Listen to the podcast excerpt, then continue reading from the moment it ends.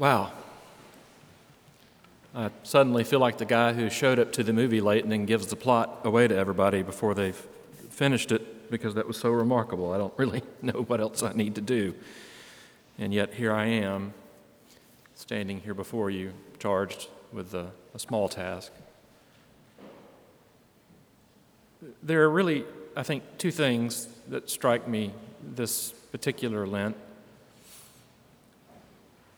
The first one is the phrase, Am I not to drink from the cup that the Father has given me?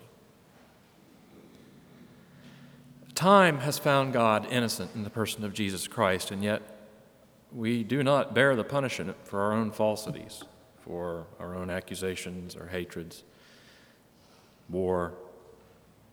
And rather, Christ still bears them on the cross. Yes, we will drink from that cup today. Today, we should be ready to drink in what has been perpetrated in our own hands and to pause, if but for a moment, or perhaps longer, to look upon the head sublime and to realize that He forgave us because He knew that we did not realize what we were doing. Within each of us is a cup of malice. And the only way to overcome it is by the very act we perpetrated in the cross of our Lord. There is no other way. You say that I am king, for this that I was born, and for this I came into the world. This is the answer that Jesus gave to Pilate. The interesting word that strikes me and cuts me right to the heart oddly enough, is the word this. This, for this I was born, for this I came into the world. Think back over the life of Christ for a moment. Close your eyes if you wish.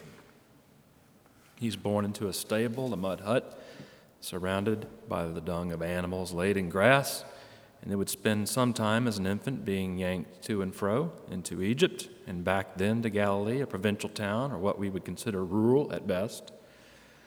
All this moving about to avoid those who would already have him killed as an infant, just for being born. Then his childhood. What an enormous burden it must be to know who you are as a child. I mean, do you get what I'm saying? We protect our children, rightfully so, when they're young, from taking their innocence away so that they don't see through the beautiful clear glasses of this place the world as it is. And yet, he knew. I have a hard enough time dealing with the pain of braces, not much less anything else for that matter. And then he is baptized into our sin, into our muck of primordial sin, into the gunk and nastiness, and immediately driven into the desert where he does not eat and is tempted by Satan for 40 days. Then Christ moves into his ministry, constantly nagged, hung on all day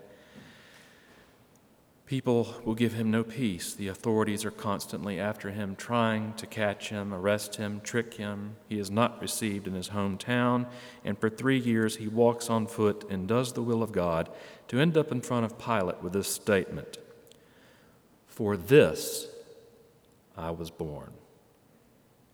For this I came into the world. Born to serve regardless of how he was treated born to love regardless of how he was hated,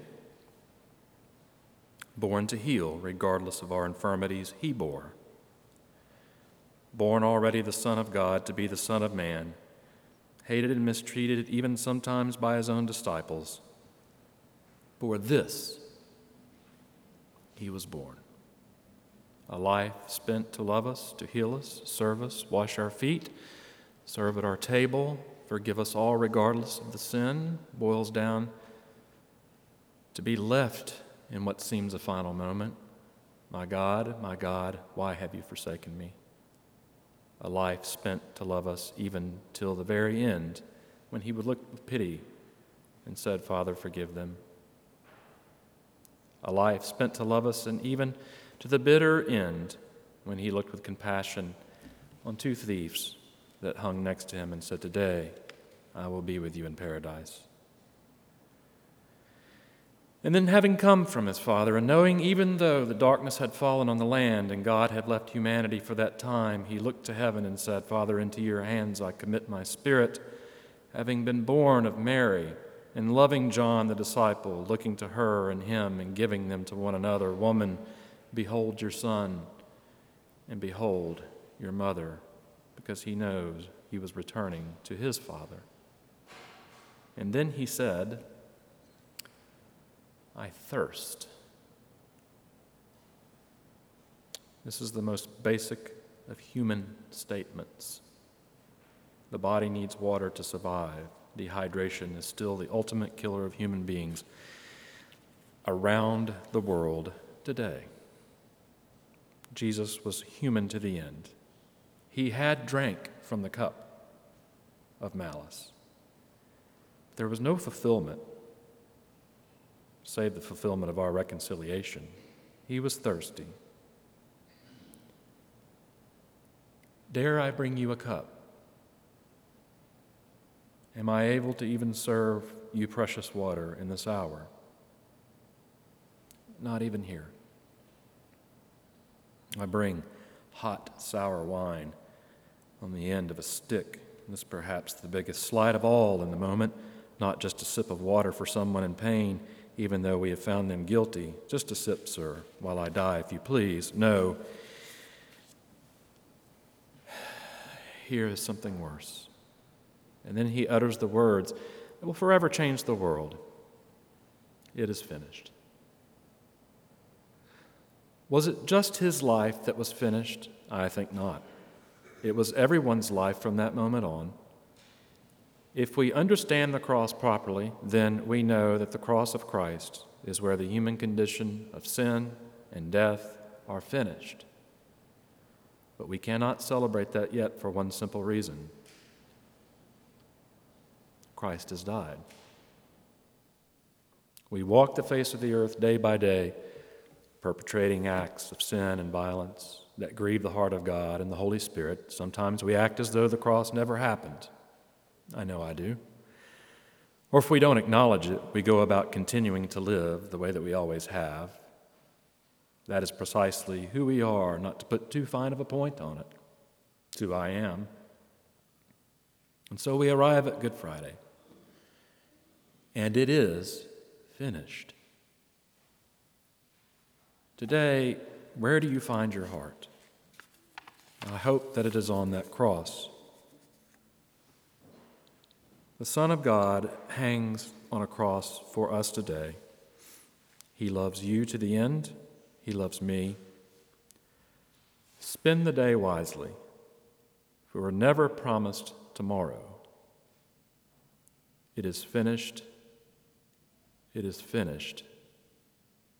It is finished.